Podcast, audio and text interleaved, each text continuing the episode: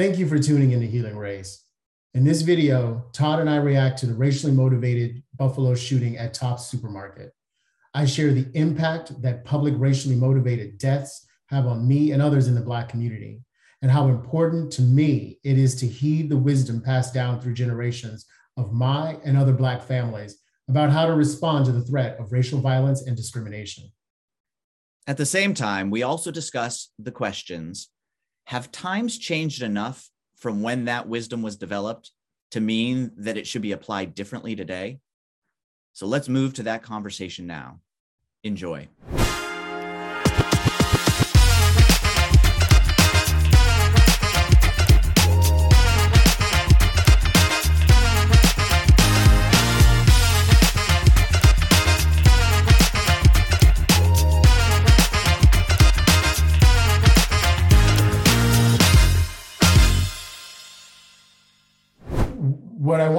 Is something that is not really um, uh, as prevalent with other minorities. Black people, many of us have died very public deaths, like what happened in Buffalo. So when you're a part of another group, when injustices happen to you, maybe it is, you know, a, a little bit more subdued, a little bit more quiet. However, one of the tactics of keeping Black people, quote unquote, in their place or in their role or occupying a certain level is to make examples through the deaths of Black people, how they were murdered, the fact they were murdered, and be as public about it as possible. That's why lynchings had parties where hundreds of people would come and watch a Black person get lynched. So the so it's when you use the word stories in history, that sounds abstract. And what I want to emphasize to you, given the events in Buffalo, is the concreteness of the deliberate to make it public. There's a reason that perpetrator live streamed it to make it public. We die in public ways to send a message and still do. I'm gonna need a drink after this conversation. Not like notes because you because I'm holding back tears as you yeah like yeah. I apologize for interrupting you, but this no, is no, no. really heavy stuff for me. In real, this is really this is really heavy stuff. These these Yeah. are lives. Yeah. You know, it's it's and I know I may get flack for because this will be made public, but it's the life of that 18 year old who was radicalized. It was the life of the people who were taken, whose lives are no longer here on earth with us, who are, are now our angels. And it is the life of those that they left behind who now have to make sense of their world without the loved one in it. Yeah. You know, like this is just, it's 360 devastation. and it's the life which you're not including yourself it's the life of the Yes. who are impacted and feel a greater sense of fear or just a continuation of the fear of you know could that one day be me right um, and honestly, like, you know, because I was thinking about this before we started, you know, filming today, you know, because I'm I I like to, I cook a lot and cooking more about that later, but I cook a lot. So I'm always in the grocery store and I'm like, you are so vulnerable in that moment because I'm like, I'm not thinking about a shooter or dying. I'm like, am I forgetting something? What do I want for dinner today? Do I want to try a vegan recipe? But I'm I'm tired. I don't want to try anything new. Like you're just you're you're so preoccupied. Being in the grocery store is one of the most self-absorbed things you do in your life because you're just trying to you know get done and you want to make sure that you're getting you're taking care of everything. And he really did catch people at their most vulnerable. And Saturday, what day is Saturday? Running errands. You know, people are running errands, are out and about. Like Yeah. You're just living your day-to-day life. The events of last week definitely have made me much more aware, uh, not just in grocery stores, but in public spaces in general. And so now I can just, I just have a sense of, of, of getting in and getting out or minimizing the amount of time that I'm in some sort of vulnerable position in public. do you have any do you have any concern in your heart in your mind around your response um, empowering these acts In what way? Well, by having the effect that they, you know, are perhaps intentionally trying to have among members of the black community. Well, I don't see how they couldn't. Like, I honestly don't see how you how you couldn't see some something like that. And um, so some people, so my response of being of being fearful for public my safety in public and getting in and getting out. Uh, I think number one, that's a natural response. Response, and yeah. for people who would find that empowering, uh, yes, what you did had its desired effect. But I will say that that the desired effect is not the end result. The end result is that, especially, let's take very concretely the Great Replacement theory. They want us out of here. Now, my question to that is we're not going anywhere. Jews aren't going anywhere. Black mm-hmm. people aren't going anywhere. We're, I'm an American citizen. You are an American citizen. This is my country. This is all of our country, right, wrong, or crazy. Yeah. And so, and so you're in the short term, yes, you had the desire effect of making me more aware. But in the long term, your message and your efforts are futile because we're not going anywhere. Like, I mean, what what do you expect that all all Jewish people and all black people are gonna pack their suitcases and head back to some in the, their their land where they all come from? No, we were born here. This is your country. This is my country. Yeah. We're not going anywhere. Yeah. My my family has been in the state where I live for generations. So not only are we not going anywhere, we're rooting. Yeah. Yeah. Yeah literally my family's lived in this state for generations what, what, what i guess what would it take for you to st- to see events like happened but write them off as as a unlikely event in your life todd and that's where you and i differ i just like i because I, I have really meditated on this about you and it's i'll be quite honest i struggle with this in our friendship because I don't see why you're so casual about these things. And like, yeah, how you take it? You think I'm casual about about this? And maybe maybe that's the no, wrong. No, no, no, no, This is no. It's really important. No, it's so, important to hear this. I want you. I remember you. I remember you. You have an uncle who's a rabbi, and I remember reflecting after our last filming and conversation. I'm like, I'm more like his uncle like i'm more much more like the his own his, his much more aware like okay this is a trend and and for me i'm like i guess like like on guard you know just looking for the next event.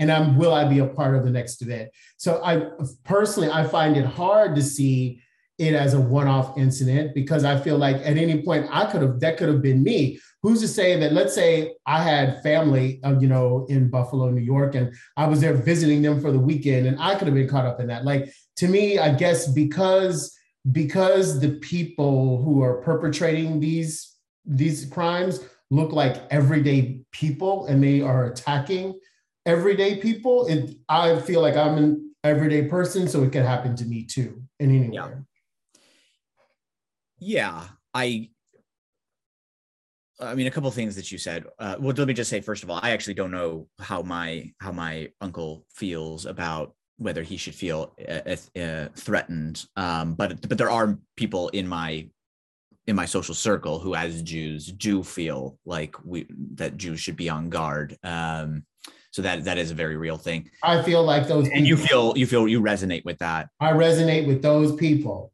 Yeah, um, and and I. Uh, let me just first say that it's it's hard for me to strike a balance of um, or to communicate a balance. And I uh, uh, that I don't want you to think that I'm giving short shrift to your feelings um, and and and your concerns um, about about your safety. Um, I take it actually very seriously, if anything. Uh, and so, or or to the events that make you feel fearful that they're just oh small small things because um, they're not. Um, I take them seriously. I how do I put this? I still think that in the larger picture, I don't know how many people, how many, how many people have been killed through racially motivated um, mass shootings, um, or they don't have to be mass shootings, um, uh, racially motivated shootings. Um, but my guess is that it's just like with Jews, it's a it's a pretty small number in that particular category. Um, and I I can only speak for myself that you know as a Jew who has seen that there's violence perpetrated against Jews I guess I I'm more on the ledger of like unlikely to happen to me um, because of because of the rarity of it. Um, not that I don't think it's not problematic, not that I don't think it needs to stop, as you say, um, but just that.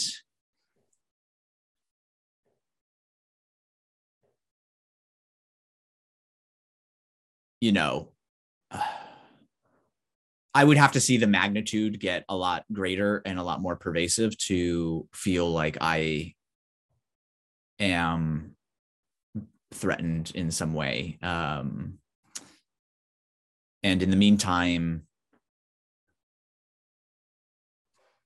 uh, just I don't know that maybe that enables me to just like forget about it. I that being said, yeah yeah that, that being said let me what do you that being said let me just finish this is you know i've thought a lot i've meditated on why we have this difference in feeling as well and um i'm not in places of worship right? Um while some people might know the attributes of like a jewish person and might be able to say oh he's definitely jewish um it's not the same as having black skin, uh, darker colored skin. Um, and so I don't know if I could be picked out, and maybe that's part of it. Um, and and so I'm not in the places that that one would target when they target Jewish people. I'm not someone I don't wear things that that you know I don't have I don't wear a a kippah you know or or the black coat you know a black suit with you know white undershirt. I don't wear the things that would that would help someone to to to know that I'm that I'm Jewish and maybe people who do, you know, my ought to ask me the question like if you did wear that, like would you feel more threatened? Um and the true answer is I don't I don't know if I would would if I would. May I my thought is no, but maybe I'm wrong. Like maybe if I was wearing that every day um and could be you know picked out um then I would feel differently so there's a there there are i just want to communicate that i understand there are differences that also could be factored into why the fear fear might linger for you and not for me around these around these incidents. So um i don't i, I don't want you to feel like i don't acknowledge those things um and how they might how they might play a role. I hear what you're saying about i'm not in the pl- places that traditionally target but what that can sound like to the people who are going to see this on social media is that you live in a assimilationist lifestyle, so I'm good. And all the rest of you who don't live in a assimilationist lifestyle, whether through dress or through physical appearance or whatever, then that's y'all. And yeah. I know that's not your motivation, but some people can take it like that. I think that's a and, really good, a really good point. We should take up, but go go to your second point. And the second point is for me, like the grandfather who put who took his grandchildren to the site and pulled them aside and had a conversation. Yeah. To not heed that wisdom slash warning. Yeah. For me is to contravene my ancestors, to contravene my granny, my grandfather, my great grandfather, my great granny, to contravene my mama, my daddy, people mm-hmm. who were trying to tell me this is the world's, whether right, wrong, or crazy, and whatever, the world's perception of you. These are the people who are in power.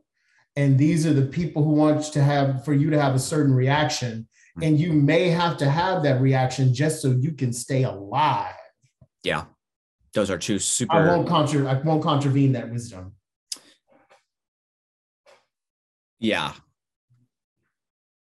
This, these are those are two really powerful points. So, um, on the assimilationist side, the the assimilationist question, um, I don't think that should be a motivation to assimilate. Let me just say that. Um, I don't think people should assimilate in order to not feel fear um, from someone who might wish them harm. Um, and I'm just acknowledging a reality that people who want to stay true to their whatever their heritage is um, that's probably a concern that they have to feel. Uh, I'm just acknowledging it as as a legitimate concern, but not as like a reason or motivation to assimilate. Um, and I and I will say that I I still wish for for for someone who is very easily, you know, identified as Jewish or black or whatever their ancestry might be, and in whatever way that might make them easier to be picked out um, as someone of that. I still don't like. I still wouldn't want them to carry around the fear just because they are more identifiable. Like I would still have this motivation of, I just wish that while it's a natural reaction to feel fear, I wish that this person's action didn't have this effect of of in, in, instilling fear right? Mm-hmm. um, so my motivations around that don't change. Um, and my motivation is certainly around like why or why not why why someone should or should not assimilate in this or that way. Um, like i think be who you are be who you want to be um, and don't let if anything actually the person who says i i'm not going to assimilate in response to this person's action is almost in some sense saying the exact same thing i am which is don't give in to these people. Like don't assimilate just because it's going to have you feel less fear because you'll blend in right? Don't let this person instill fear. Don't let this person make you be someone who's not true to who you are. So if anything that motivation to not assimilate and be true to oneself, or at least not assimilate for reasons that are not authentic. Um, I would say their motivation is very similar to my motivation in not wanting to have these these kinds of incidents have broader effects on on people. So, so I once told me that about being gay. What's don't, that? Don't, to assimilate. I once made a. I once was slash joking and serious. Say, oh, I'm gonna leave the state because it's not very welcoming to gay people. And it was uh, a gay couple that said, no, no, no, you're the kind of person that needs to stay. Like mm-hmm. you need to mm-hmm. not assimilate and do exactly what you just said. And that's what will change hearts and minds. Don't give in to the people that want you to leave. Yeah. Yeah. So I, so anyways, that's in terms of the, uh, uh, like where I stand on that. I, it, it, it somewhat relates actually to your second point around, um, this feeling like in some ways you would go against your ancestors. Um, I think there is wisdom, certainly, in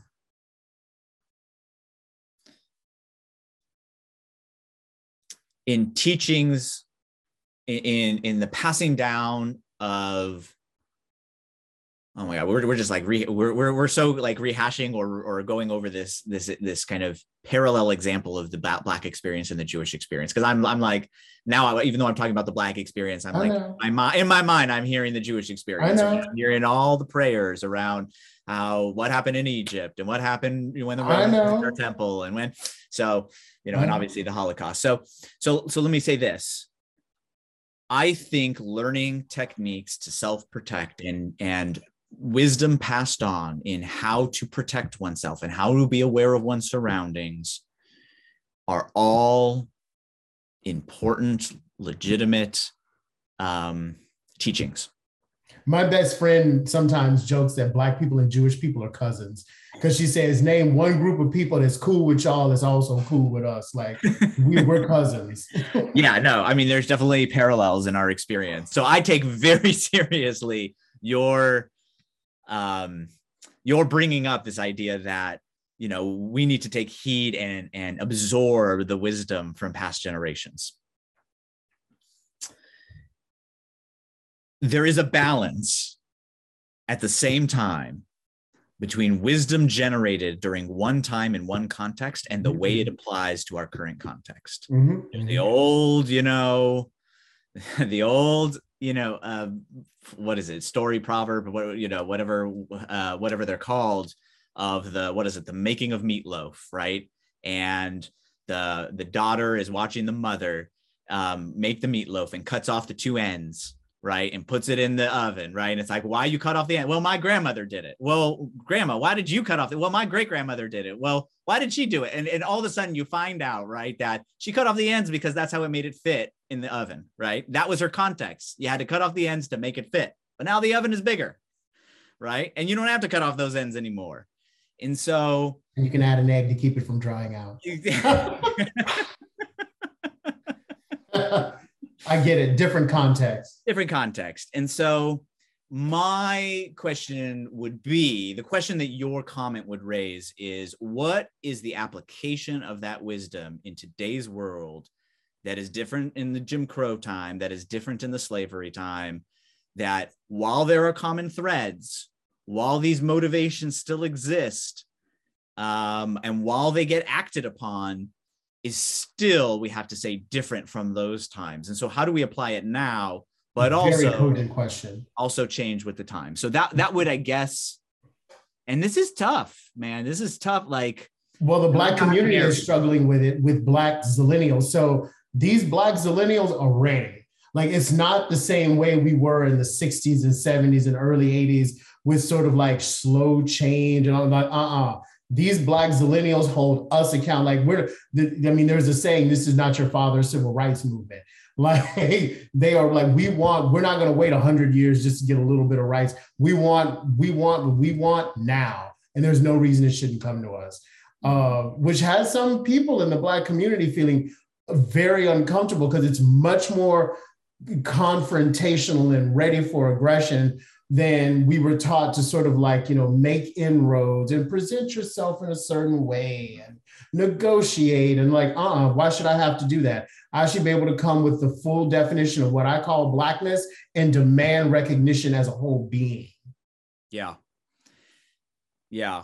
I'm somewhere in between those. I think somewhere because I actually think I actually have seen this conversation be- between folks who grew up in the time of the civil rights era and and younger uh, black um, folks today and their conversation back and forth. Um, and i you know maybe it's because what the generation we grew up in i'm somewhere in the middle right? I i we were, we're somewhere in the know middle. it's like you know i see i see the relevance the wisdom from the past. I see the relevance of taking an approach that are is going to build more allies than than backlash that create backlash right? Yes. um that you don't want to be not authentic but you also want to be effective right? Yes. and i hear uh, you know i hear that wisdom loud and clear and but i also hear you know younger folks saying you know you don't know.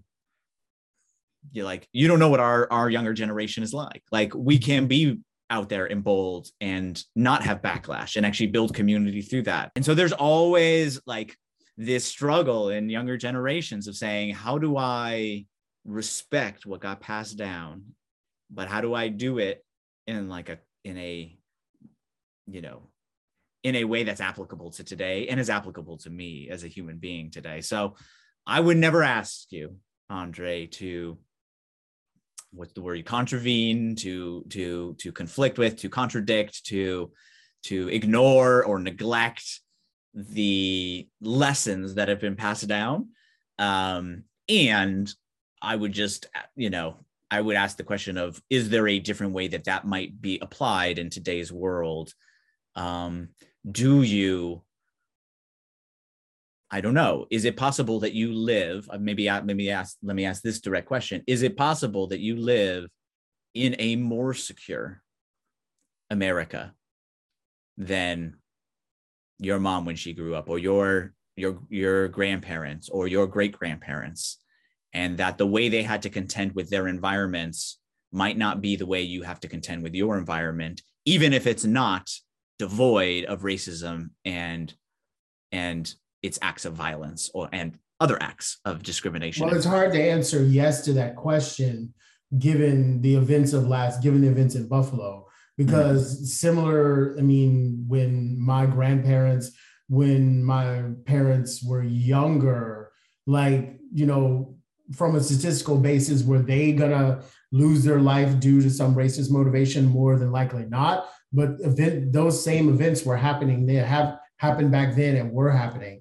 so i mean just because i would say the garden has changed doesn't mean that we have any weeds that are differently than what they were when we first planted the garden so mm-hmm. i would to me, I say no. I live in the same America. It's just now I live in an America with social media and all this other different stuff. So things that would have been highly obfuscated, like for example, had like an an Emmett Till or something happened during a day of social media, that would have been viral world worldwide. It was, I mean, for me, it was kind of the equivalent of I were George Floyd, right back then, like something yeah. so egregious that it was, you know, was sparked a response from the world.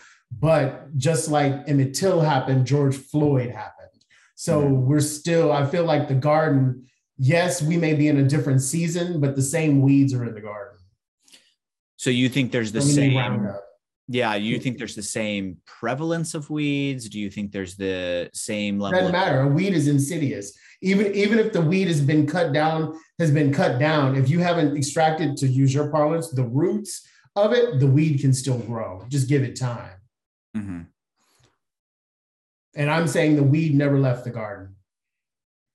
So when you say give it time, yeah, I mean and, this gets back. An untended garden will grow weeds. Yeah, and so your worry. So let me so let me understand your worry.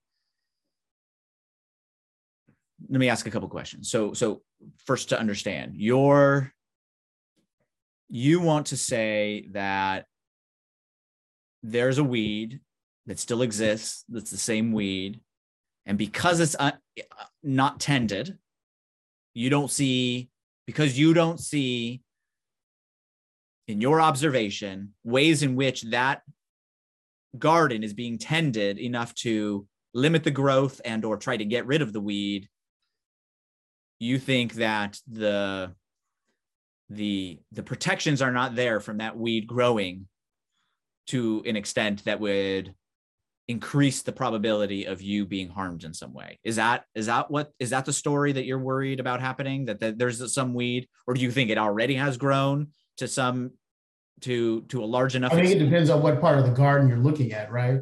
So yeah. we so a root system is that is just that a system. So yeah. a weed could be prevalent over here but not so prevalent over there. But when you look at the garden as a whole when you step back and say okay what's going on here? That's what i'm doing. I'm looking stepping back and say okay what's really going on here? And then i see the where the weed is proliferated everywhere. Maybe not to the same degree but it's everywhere and so I'm saying that a garden that is not constantly tended will go to seed. And so in this garden of people's souls living in this country that we call the United States, we have to constantly tend that garden with respect to the weed of racism and of racism. And when we, if we neglect any part of the garden, you can risk the entire garden going to seed and being taken over by the weed. Racism in what form or or expressing itself in what way in right? all ways. But let's let's but to, to narrow to focus the conversation rather we're talking about violent ways right? Because that's what was the right, catalyst for all of this right? Right right because what i'm saying is that violent things happen in my grandmother's day my grandparents day my parents day and they're still happening in my day. Mm-hmm. and do you think the do you think the chance of that happening has largely has do you think it's decreased over time? Do you think over what period of time? Do you think it's you see it as being at the same level and the same kind of prevalence across the country as was 50 years ago 100 years ago 150 years ago? Like I don't have a real sense of that because I live in a day of social media where when those things happen in the United States, they become very visible events. Right. And in my grandparents' day and in the day of my parents, they were much easier buried, right? Yeah. But what I will say is that the emotional message they're meant to send has never changed. So that's that's so that's exactly what I'm trying to kind of grapple with here is is the role of social media magnifying the extent to which any given person, black person across the country might be threatened by the message, right, that is being sent.